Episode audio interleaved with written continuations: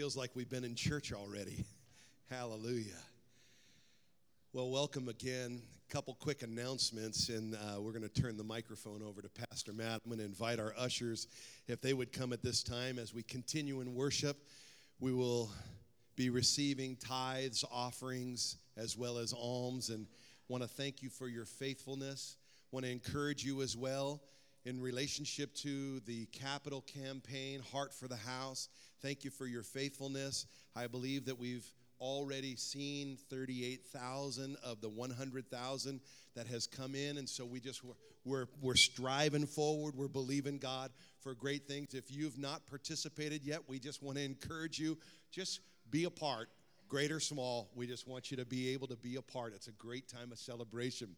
Uh, by way of announcements, there are a couple of quick things. Number one, to all of the men, there is a sign up in the foyer for the men's retreat coming up in May, May 13th, 14th, and 15th over at Rockaway Beach. Fellas, want to encourage you to be a part of that. There is an early bird special also on the 12th, so you can be a part of that as well. There's information on our church campout in the bulletin, so I want to encourage you in relationship to that. If you're not a camper, the good news is it's really glorified outdoor living. We're up in Mount Hood Village, and it is a great time of fellowship. It's a great time of connecting. They have warm showers, they even have swimming pools, and I don't know what else. They've got other good things there. Anyway, it's a great time, so I want to encourage you in that regard.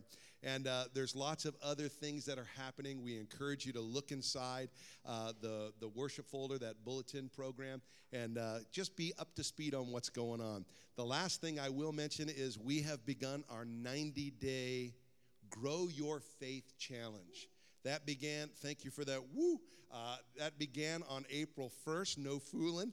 We are walking through the New Testament and we want to invite you to join with us. Three chapters a day three chapters a day for the next three months. You can go to our Facebook page. There's a downloadable form on there that will just help you with the daily reading. If you get behind, don't sweat it. Just read that day that you're on and catch back up and stay with us. Wouldn't it be epic for all of us over the next 90 days to walk through the New Testament together? Someone say, Amen. Amen. Let's pray and ask God's blessing, and then Pastor Matt's going to come and bring the word. Father, we thank you for all of your epic blessings in our life. Lord, I'm so thankful just standing up here in the front. To the left of me, this baptismal tank. Lord, there are those who will be being baptized immediately following the service. God, we are so very thankful. Lord, we're thankful for the faithfulness of the family of God right here at Hillside.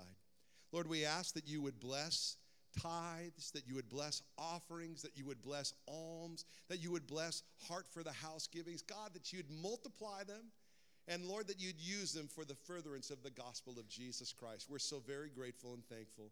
Lord, thank you for what you're doing in our midst. And as Pastor Matt comes to bring the word, Lord, may our hearts be open, may our eyes see, and may our ears hear what your Spirit is saying to the church. We ask your blessing now in Jesus' mighty name. And all God's people said a strong amen.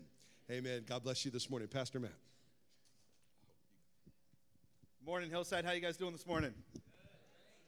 Awesome. Awesome. I'm going to move this. This thing is very heavy. Very heavy. You guys having a good good time in the sun? Yeah, amen. Amen. Well, hey, if you have your Bibles, turn with me to Revelation chapter 13. We've got an exciting portion of scripture to cover this morning. But before I dive actually into the meat of the sermon, I'm going to do something I've never done before when I've preached, and I've, I've seen people do it. Uh, and I was like, ah, that's interesting. So I did some research, and I'm doing a This Day in History. Uh, April 3rd uh, has been not that big of a day in history, but uh, in my history, it's been big, and I'll get to there in just a second. But uh, in 801 AD, uh, Louis the Pious captured Barcelona from the Moors who were invading from northern Africa. In 1860, uh, we had the first successful Pony Express ride from St. Louis to Sacramento. 1865, the Union took Richmond uh, from the Confederate uh, States of America. In 1968, Martin Luther King Jr. gave his I've Been to the Mountaintop speech a day before his assassination. In 2010, the very first iPad was released for all you Apple lovers out there. Uh, and this is the one I was getting to. Uh, in 2015, uh, on this day in history, uh, I happened to walk into Fat Cupcake uh, and I met Mariah. and here I am, 47 days away from marrying that woman. So this day in history was uh, very important. So uh, I told her I'd only ever embarrass her a few times when I was preaching. So, uh, well, are you in Revelation chapter 13? Awesome. I'm not. I'm turning there right now. Uh, God's word is amazing, and I just want to. I want to once again uh, encourage you guys in that 90 day Grow Your Faith Challenge. Uh, the interns, myself, and Pastor Dave, we went through it starting January 1. We did 90 days through the New Testament, uh, and it was just super, super fruitful. Uh, and I want to encourage you. And, and, in a good way, you can encourage one another. Maybe you see each other on a Sunday, or, or maybe you see them, uh, someone during the week. Hey, just drop a line from, from 1 Corinthians if we're in 1 Corinthians. And, and, and we can be encouraging one another by speaking the Word of God one to another. Amen? Awesome, awesome. Speaking of the Word of God, Revelation chapter 13, picking up in verse 1, this is what it says. Then I stood on the sand of the sea, and I saw a beast rising out of the sea, having seven heads and ten horns, and on his horns were ten crowns, and on his head a blasphemous name. Let's pray. Dear God, we just thank you so much for your word. God, we thank you that your word is living and active and sharper than any two edged sword. God, we thank you that your word reveals to us the motives and the intents of our heart. God, we thank you that your word uh, is not like the grass of the fields and the flowers of the fields that wither away, but God, your word endures forever. And your word is timeless. And God, your word speaks to every single culture, every single time in history, God. And, and, and so we thank you for the relevance of your word. Uh, God, we just pray that this morning, as we spend just the next few moments looking at what your perfect law of liberty has to say, God, I pray that each and every single one of us would be inspired. God, that we would be transformed from the inside out by your word, that we would be encouraged, uh, God, that we would be challenged. Uh, God, may your word challenge us to live more for you, to live more like you. God, this morning I pray that none of these would be my words, uh, but God, you would speak through me. Anything that would be of me, uh, may I not even be able to get it out of my mouth, but God, that just your perfect word would come through. Any of Matt, God, that would just fall uh, on deaf ears. And so, God, we just thank you. Uh, God, thank you that we have the opportunity uh, to come week in and week out and to hear the teaching of your word, to worship one with another. So, God, we just worship you and we praise you in your son's wonderful and beautiful name, Jesus Christ. And all God's people said, Amen. Amen. Well, we have gotten to that place in Revelation where many people, uh, when they hear the book of Revelation, their mind goes right away. We are introduced here in verse 1 to a character, an important figure, uh, who has several names throughout Scripture. Some of these names are the King of Fierce Countenance, the Prince that is to come, the Son of Perdition, the Man of Sin, the Lawless One, the Foolish Shepherd, and here we see this man referred to as the Beast. And yes, this beast uh, we are talking about is the Antichrist. Uh, it seems in our time uh, in which we live, the Antichrist is a pop culture icon. Uh, he's a Hollywood celebrity. We see movies left and right uh, that, that, that, depict this Antichrist as some sort of hero. Uh, we see TV shows that are coming. We see movies like The Omen and all these different things that try to make the Antichrist seem like this. Ah, oh, he's an all right kind of guy. no, he's not. And we're going to talk a little bit more about that today. Now, we haven't focused a whole lot in our study through the book of Revelation. Pause the sermon. How many of you guys have been enjoying our study through the book of Revelation? Amen. Amen. Awesome. So, we haven't seen uh, him mentioned that much. Uh, and when we hear Revelation, maybe you were one of those who, when you heard we were going to be going through the book of Revelation, you thought that maybe we would be trying to decipher and piece together who this man was, determine who he is. But uh, that is not the case. We have not focused a whole lot on the Antichrist. And the reason why is because we're never told to focus on the Antichrist. We're told in Scripture to focus on Jesus Christ. And so we're going to talk a little bit this morning, being good Bible students, about the Antichrist, about the beast and the false prophet. But what I really want us to walk away with today uh, is we serve a living God, and his name is Jesus, and he's given us his Holy Spirit. So we're going to talk about that in just a little bit. But if you're taking notes, uh, the title of the sermon is Anti Less Than Jesus because Jesus is greater than the Antichrist. But we're going to get there in just a few moments. Throughout history, uh, the church uh, proper has, has done um, not a very good job at trying to identify the Antichrist. Uh, and throughout history, the history of the church, the church has named people uh, as the Antichrist. We saw uh, in, in, the fourth and fifth centuries uh, that the church started naming Roman emperors as, as the Antichrist. We see the reformers begin to name the Pope as the Antichrist. I've even seen YouTube videos nowadays that break down how Barack Obama is the Antichrist. All of this is hogwash. Uh, the church was never told to try and point out the Antichrist and then put his name on blast. And we're going to talk about that just a little bit more um, today. So, just like predicting the rapture and when the rapture is going to come, it's not our job to predict uh, who this Antichrist is. Now, some Christians have taken this uh, too far, and, and, their eschatology or their belief of how the end times come about uh, is it, it's not a very good eschatology. These are people who don't believe uh, in a rapture, don't believe in a millennial reign, don't believe in a tribulation, and don't believe that the Antichrist is actually a person. Uh, there are those that would believe that the Antichrist or this beast is just false doctrine. Uh, but I want us to be clear when we study the book of Revelation and as we look at Scripture as a whole, uh, it is clear that the Antichrist is a man. And we're going to get to that in just a second. But I do want to say there is some credence to those who would say that the Antichrist is false doctrine. I want to break that down for us just real quick before we dive in. Uh, there's this guy in the second century by the name of Irenaeus. He came from a town called Lyons, uh, and it was in France. And Irenaeus was a disciple of Polycarp. Polycarp was the bishop of Smyrna, and Polycarp was a disciple of John. John, who was the disciple, and John, who also wrote the book of Revelation. And now, Irenaeus, his greatest work in history is he wrote this uh, very large volume that was against heresies and against the Gnostics. And what Irenaeus said was that the, the heretical gospel of the Gnostics, that that was the Antichrist. His predecessor, Polycarp, also warned the church in Philadelphia to avoid false doctrine, for that was the Antichrist. And even John himself in 1 John and in 2 John tells us that there already is present a spirit of Antichrist. Now, here's the thing in the Greek, there are two forms for the word anti. The first being over or against, and the second being instead of or in place of. So, we have this false doctrine and spirit of Antichrist, but there is a man, Antichrist, who is to come. So there has always been a spirit of Antichrist, but there is this man who will come later and in the future. Some also would believe that this beast that is being referred to here in uh, Revelation chapter 13, verse 1, is a nation or a kingdom that is going to rise. But I would just like to make the statement that it is impossible to separate a king from his kingdom. So even if it were to be some sort of kingdom or nation, it would have a leader, and that leader being the Antichrist. Now, back to the point. Revelation is not the revelation of Antichrist. Revelation is the revelation of Jesus Christ. And so we want to make Jesus, because Jesus is the focus of it all. We're told that the whole of the book is written about him. And so we want to focus primarily on Jesus today. But we're going to give just a little bit of attention, not more than is due. We're just going to do what a good Bible student should as we study God's Word. And we're going to discuss this man, this beast who is brought out of the sea. Uh, and we're going to break that down just real quick. So, verse 1 of chapter 13, I'm going to read it again. It says this Then I stood on the sand of the sea, and I saw a beast rising up out of the sea.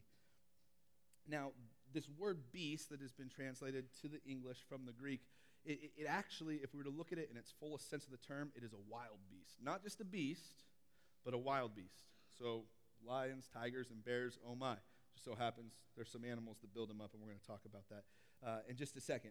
We're told that he comes out of the sea, um, and we see here in verse 1 that it says, Then I stood on the sand of the sea. Now, in most of your Bibles, you will see either a footnote uh, or if you have a study Bible, there'll be a breakdown on the bottom about that word I. In, in, in some of the translations or, or, or, some of the manuscripts that we have from the Greek, uh, that word I there is actually translated he. Now, to the English students who, who are here, uh, we know that you can't start a, a, a sentence or a new paragraph um, with this noun he without letting people know who this he actually is. Now, remember that the chapters and the numbers, those didn't come until much later. This is one long narrative that wasn't broken down. And so the he here would actually be referring to the dragon from chapter 12, the dragon being Satan.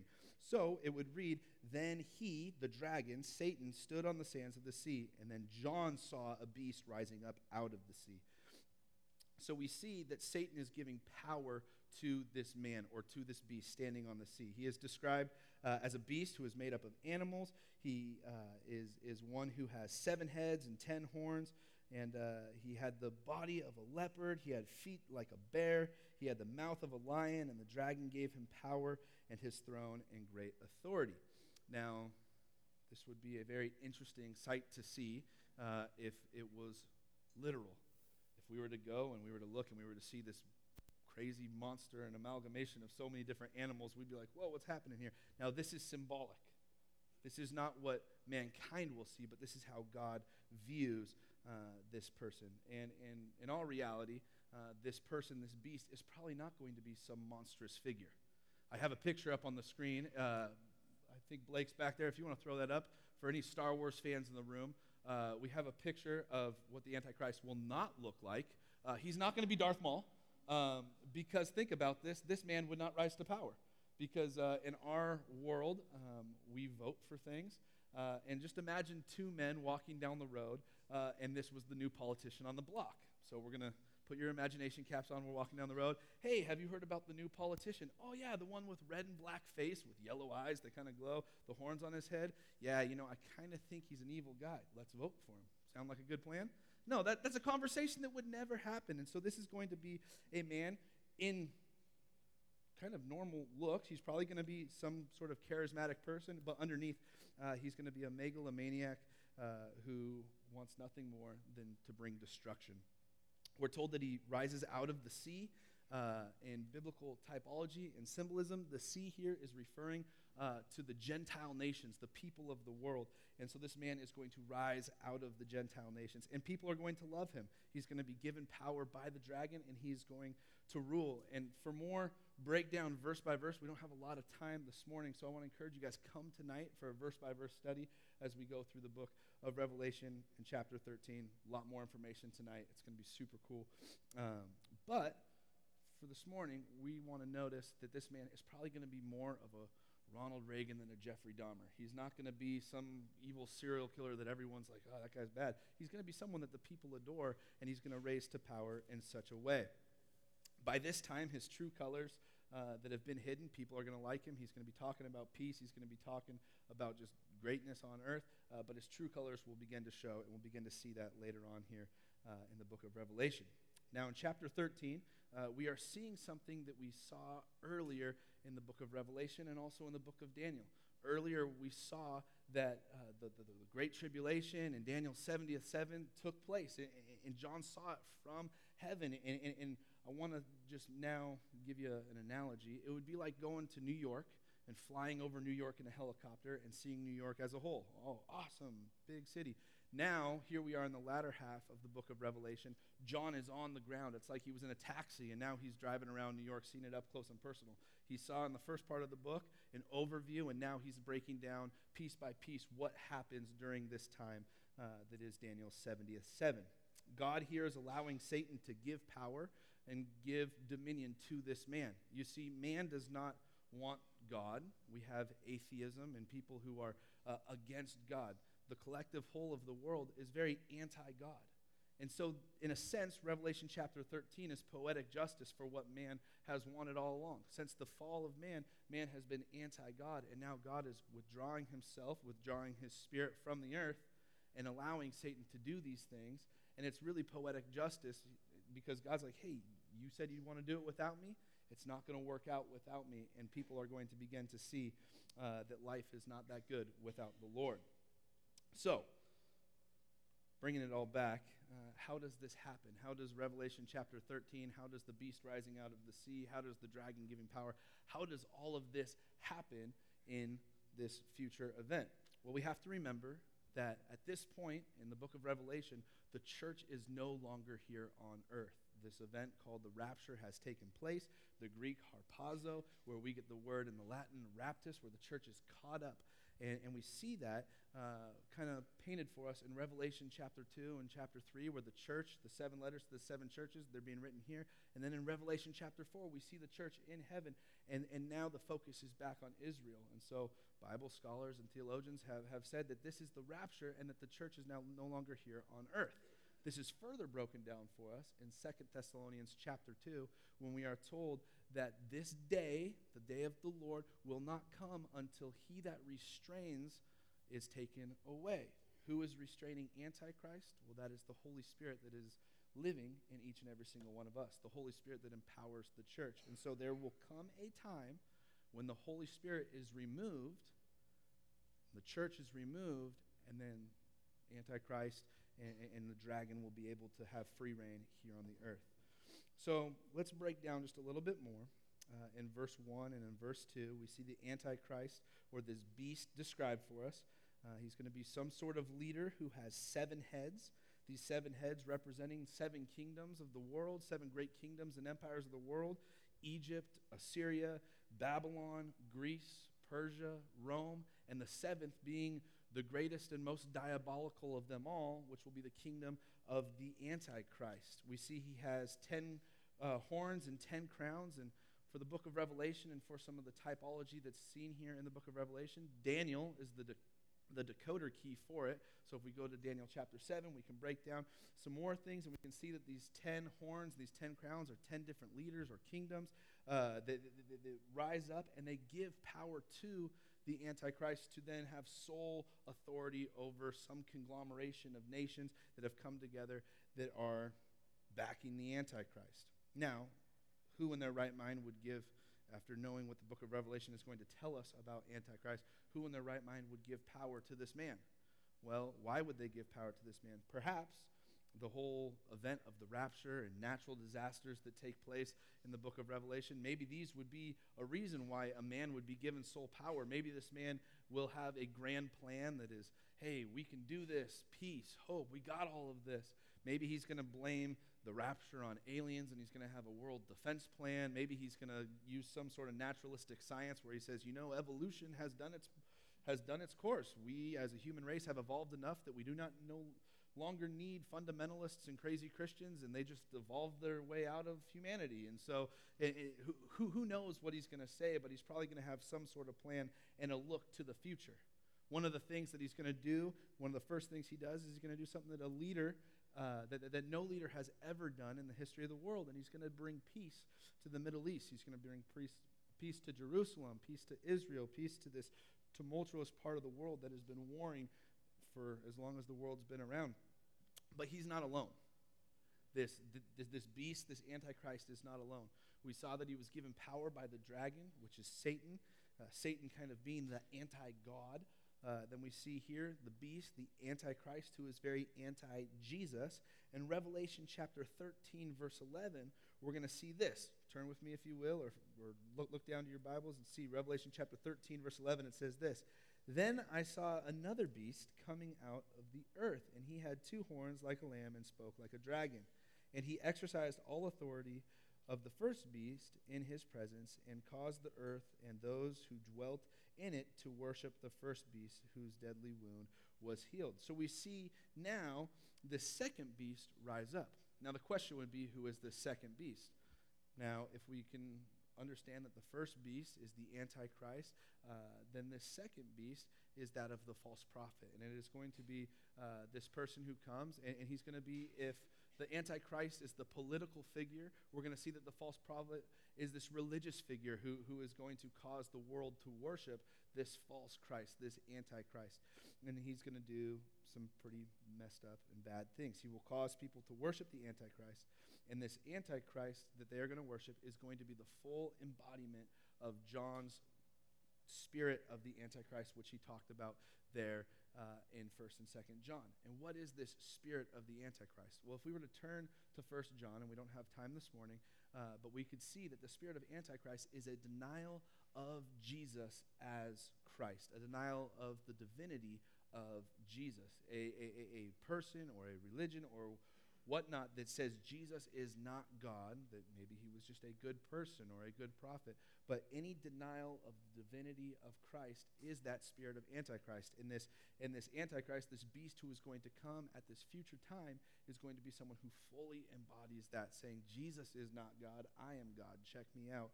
And we see in history uh, so, some early church fathers who talked about this very thing happening. We see a guy by the name of Athanasius of Alexandria a guy who was very important and integral in the forming of the canon of Scripture. And he said this, referring to a guy by the name of Arius. Now, Arius, for just a little bit of history for you. Arius was a guy who had a theology that Jesus was not God, that God, Jesus was created by God, and that there was this dualistic kind of religion rather than the following of just one God, Jesus the Son, God the Father, and the Holy Spirit. And so Arius came up and, and he rallied half of the church at the time against this Trinitarian belief. And he said, No, Jesus was created, he's not God. Well, Athanasius said this to Arius, or about Arius' heresy. He said, Arius' heresy is the foe of Christ and the harbinger of Antichrist. And so, what he began to teach, and, and what has become the norm of Christian theology, and it is what the Bible teaches, is any form of religion, any form of theology, any form of anything that denies the divinity of Christ is evil, is a foe of Christ, and is a harbinger and a forerunner and that spirit of Antichrist. And so we want to stay away from anything that takes away from the divinity of Christ. Now, I said earlier that we would come back to Second Thessalonians chapter 2. Turn with me, if you will, in your Bibles to Second Thessalonians chapter 2. This is what it says, picking up in verse 1. Says, Now, brethren, concerning the coming of our Lord Jesus Christ and the gathering together to him, we ask you to not be soon shaken in mind or troubled either by spirit or by word or by letter, as if it was from us, knowing that the day of Christ had not come. Let no one deceive you by any means, for the day will not come unless the falling away comes first, and the man of sin is revealed, the son of perdition, who opposes and exalts himself above all that is called God or that is worshipped, so that he sits as God in the temple of God, showing himself that he is God. Do you not remember when I was still with you that I told you these things? And now you know what is restraining, that he may be revealed in his own time. For the mystery of lawlessness is already at work. Only he who now restrains will do so until he is taken away. And then the lawless one will be revealed, whom the Lord will consume with the breath of his mouth and destroy with the brightness of his coming. So, let's break this down real quick we see that this church in Thessalonica was freaking out because they thought they missed the rapture. They thought they were in for it. And Paul says, Hey, do not be deceived. It has not happened yet. You are still here. This will not happen until he who is restrained is removed. And the son of perdition, the man of sin, this lawless one, he will be then revealed. So uh, we see that the church is going to be taken, and then this man will do his thing, sitting on the throne, declaring himself to be God. But what John says to the, or, or, or, what Paul says to the church here in Thessalonica is he says, hey, do not be shaken. Do not be dismayed. Do not be afraid that these things have taken place. He said, do you not remember that I taught you these things when I was with you? John Chrysostom of the fourth century, he said this. He said, let us not be those who inquire into the things of who the Antichrist is, but by Paul's description to the church, which is in Thessalonica, a Christian may avoid deception. And so when we look at this, knowing that that man, that beast, will not come until we who are here are removed, the Holy Spirit who restrains is removed, we can avoid deception. So, how do we avoid deception? I think we focus on truth. To avoid deception, one must focus fully on truth. And so, what is some truth that we have today? Well, God's word is true, and God's word tells us some very clear things about truth. There is an antichrist that is going to come, but in the meantime, there is a very real and alive Jesus Christ. And he has come. And he has died. And he has risen again. And he now sits at the right hand of God. And he has provided a way of salvation. He has provided a plan, a rescue plan for humanity that is trapped in sin, that is trapped in deception. He has brought truth. He himself said, I am the way, the truth, and the life. No one comes to the Father but through him. And so we as Christians, we live in a world that we can be so easily distraction, distracted by the things that are deceptive. Satan has his hands in all sorts of different things, and there's so many things that are putting us on sensory overload that are trying to distract us from the truth, that are trying to pull us away and tell us, "Hey, you missed it. Hey, it doesn't matter. Hey, that's a lie. Hey, this this and that." But no, we are told to not be shaken. We are told not to be pulled away we are told to avoid deception. And we do that by focusing on truth. So let's focus on some truth real quick. Jesus is the truth, And Jesus is not a leopard with bear feet and seven heads and horns and crowns. No, he is the lamb that was slain before the foundations of the earth for us. He is the lion of the tribe of Judah, and he's going to rule and reign. He did great wonders. He healed the sick. He cleansed the temple. He, he did so many great things. And he showed us on the cross that love wins and that love triumphs. Let's kind of compare the true Christ, Jesus Christ, to this Antichrist. The Antichrist, he comes from below, he comes from a pit, but Jesus, Jesus came from above. Jesus came in his Father's name, and this Antichrist comes saying, hey, dragon's pretty cool. We see that Jesus came humble as a servant, but we see that this Antichrist wants to come and exalt himself. Jesus came and he was despised by all. The Antichrist is going to come and be praised by all.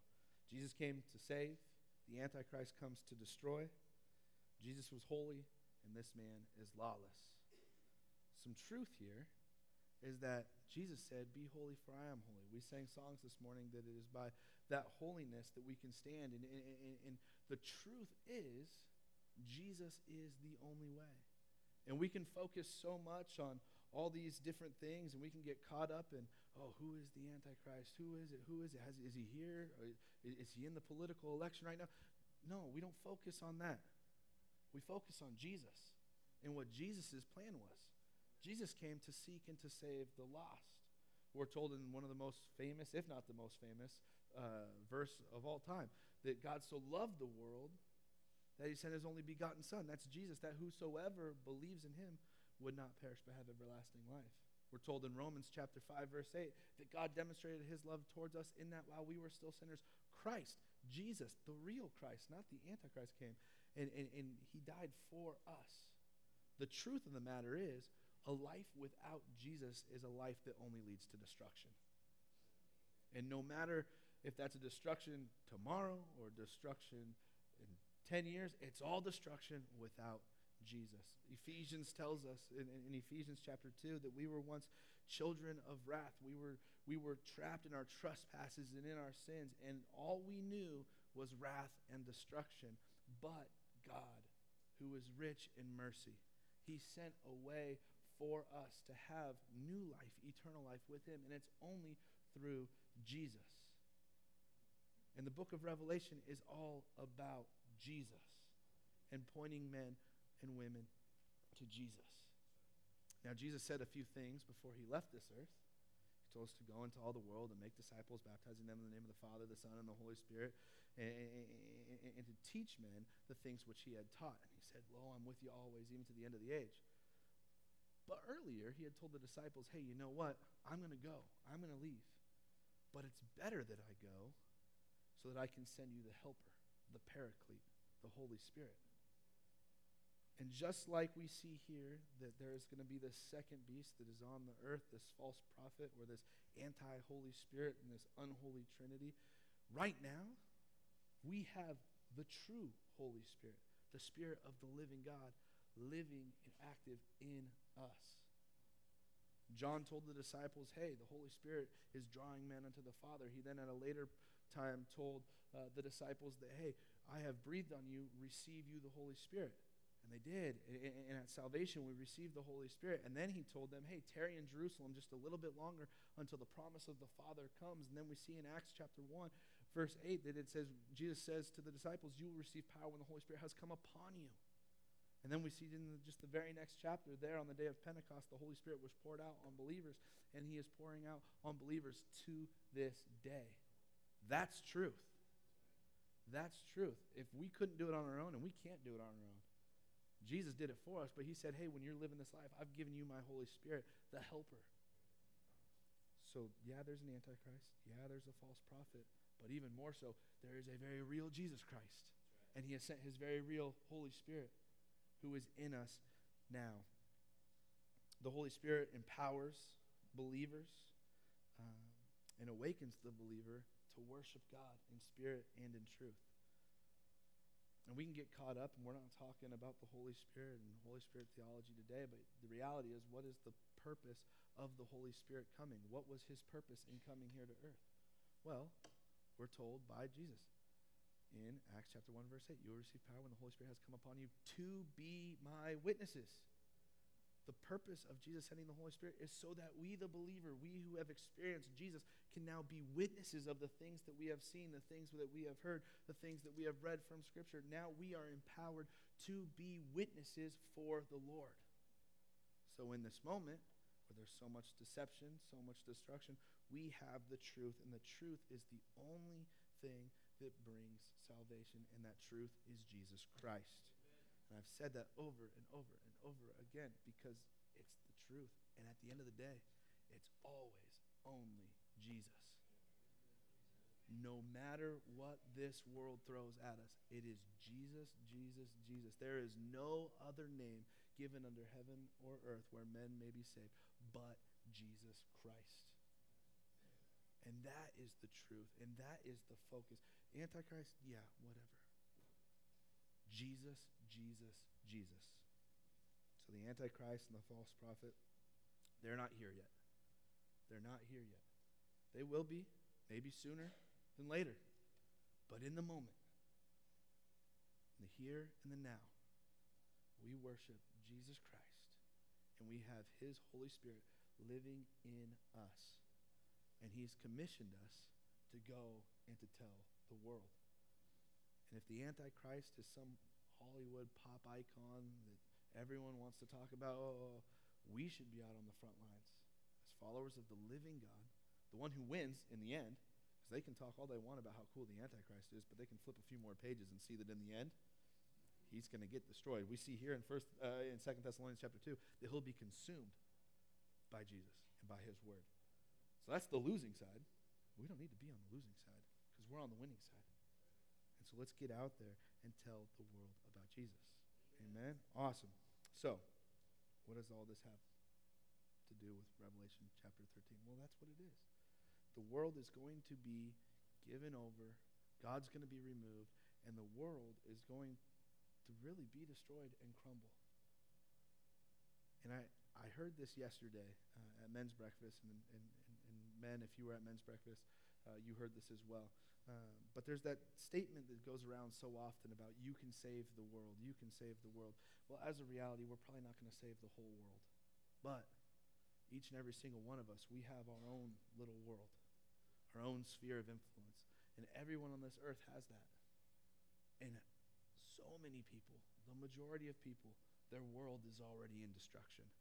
And their world without Jesus looks a lot like the future world is going to destruction, sin, death, sadness.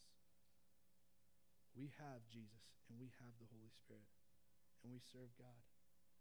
And we can go and we can bring some salvation to individual people's worlds.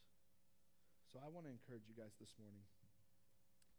Be encouraged that we serve the living God, that we have truth, real truth, and that truth is Jesus. And He's given us His Holy Spirit and empowered us with His Holy Spirit to be witnesses. And today we're going to be baptizing at least one awesome young person. Um, and as we baptize people, it's a public declaration that Jesus Christ is Lord and that there is new life in Jesus. And so this morning, maybe this is the first time you've heard about Jesus. Maybe this is not the first time you've heard about Jesus. But maybe you've never made the decision that you want to follow Jesus, that you want to give your life to Jesus, that you don't want to be on the losing side, but you want to be on the winning side. Today, we are told that today can be the day of salvation. We're told that anyone who calls upon the name of the Lord shall be saved. Doesn't say anyone who calls on the name of the Lord might be saved or possibly will be saved, or if you live the good enough life, then you'll be saved, or if you did this or that, you'll be saved. No, it says, anyone who calls on the name of the Lord shall be saved. That's for sure. It's, not wishful thinking, it's hope. It's the absolute expectancy of good to come. If you put your faith in Jesus, if you call upon the name of the Lord, if you confess with your mouth and believe in your heart that Jesus Christ is Lord and that God raised him from the dead, you will be saved. So, with every eye closed and with every head bowed this morning, if you have never made the decision to put your faith in Jesus, the Bible tells us that the wages of sin is death, but the gift of God is eternal life through his Son, Christ Jesus. And all we must do is call upon the name of the Lord and we will be saved.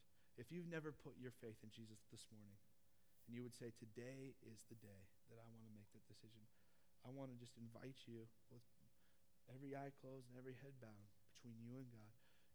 If that's you, if you'd raise your hand this morning, and, and, and what we're going to do is we're going to pray together. Is there anyone here who would say, I want to receive Jesus today? Looking around, looking around. Awesome. All right. No hands went up. So that means one of two things. One, we're all family, and uh, we need to go out and bring someone with us who doesn't know the Lord yet.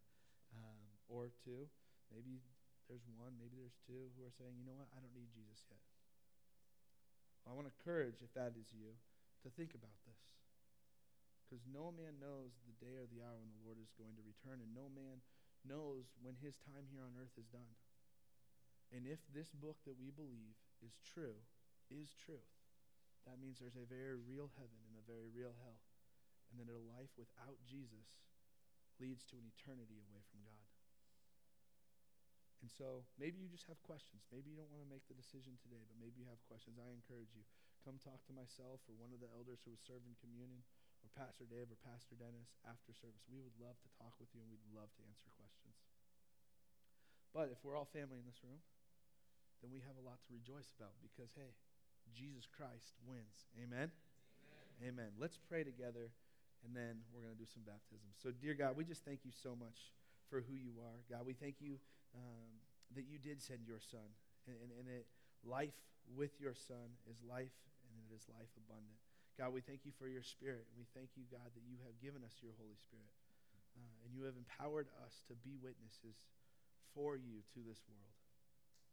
God, thank you that you've given us a glimpse to the future. God, and we thank you that you've shown us the very end that you win. God, we pray that we would not be deceived by the lies of this world, but God, that we would focus on truth, on the way, the truth, and the life. We want to focus solely on you. So, God, we just thank you. Uh, God, we praise you in your son's wonderful and beautiful name, Jesus Christ. All God's people said, Amen. Amen. Praise the Lord. I want to invite uh, Madison to come forward and Matt, uh, Madison's dad.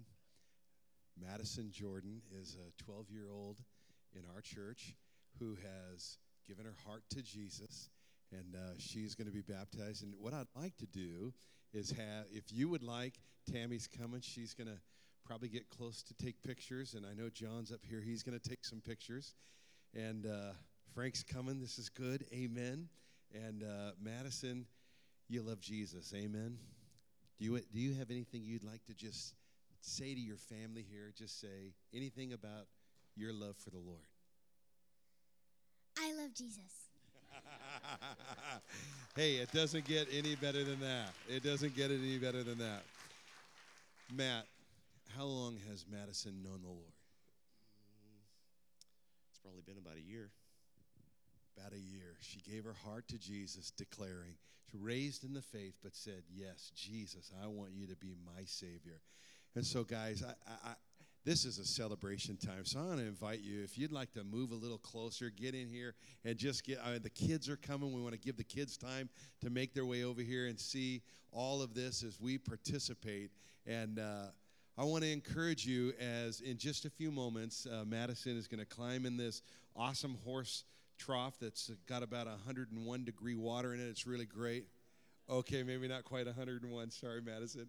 Uh, any rate, um, want to encourage you if you've not followed the Lord's example in water baptism, that you would prayerfully consider in the obedience to the Lord Jesus Christ, your Savior, in obedience to the Word of God, to make that declaration I want to follow and make that public declaration. Water baptism is a public declaration. It's that statement I was once this, and I am being buried to my former life of sin, and I'm being raised anew in the power of our resurrected Savior Jesus. And so an epic opportunity. And so Matt, I'm going to turn I'm going to turn this over to you and you get to baptize your daughter. This is exciting.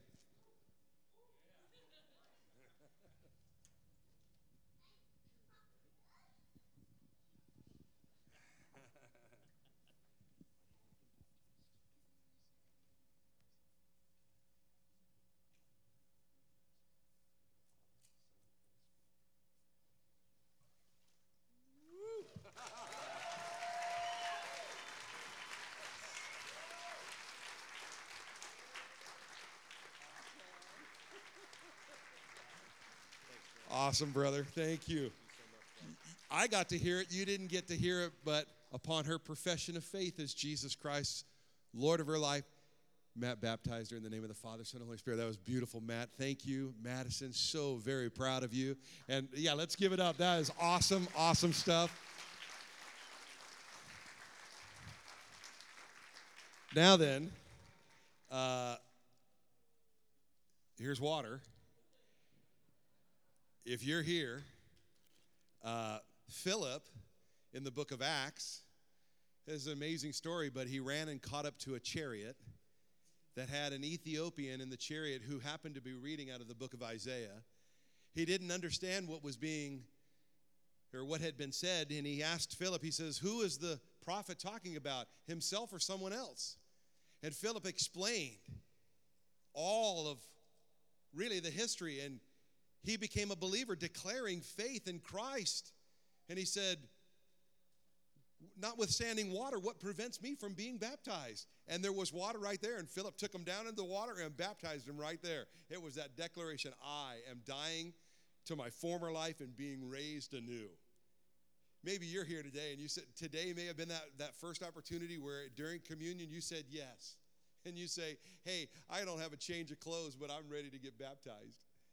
Is there someone here who'd say, Yes, I want to, I just want to follow the Lord's example? I wasn't prepared to do this, but hey, they'll send me home with a towel to put on my car as a little seat prevention from getting my seats all wet, etc. We want to baptize you. It would be awesome. Is there anyone here? I'll give you just a moment.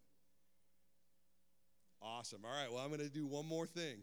We have with us this morning two young people who have made a decision to be married.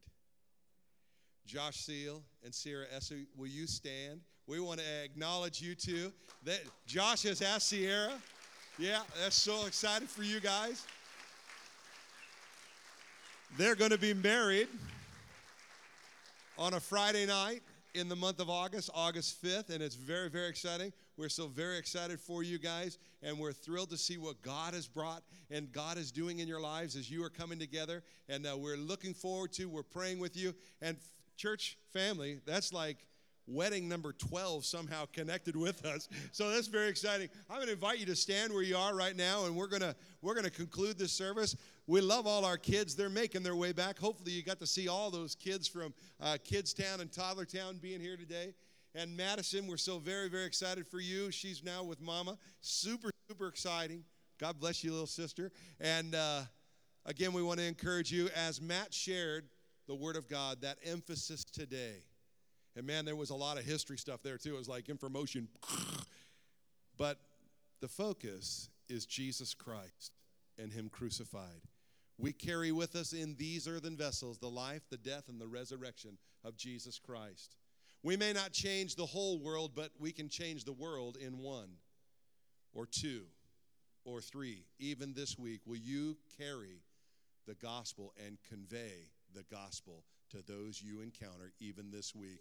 One other thing I noticed, and then we're going to be gone, I did notice that there were empty seats. Maybe that empty seat that is next to you is for someone that you will be inviting this next week. Will you make invitation to folks to come and join to hear the message of the good news of Jesus Christ. And everyone says a strong amen. Amen. Father God, will you bless as we go from this place? We ask your benediction in Jesus' mighty name. And all God's people said a strong amen. Amen. Go in the grace and knowledge of our Savior. Have an amazing week in Jesus. God bless.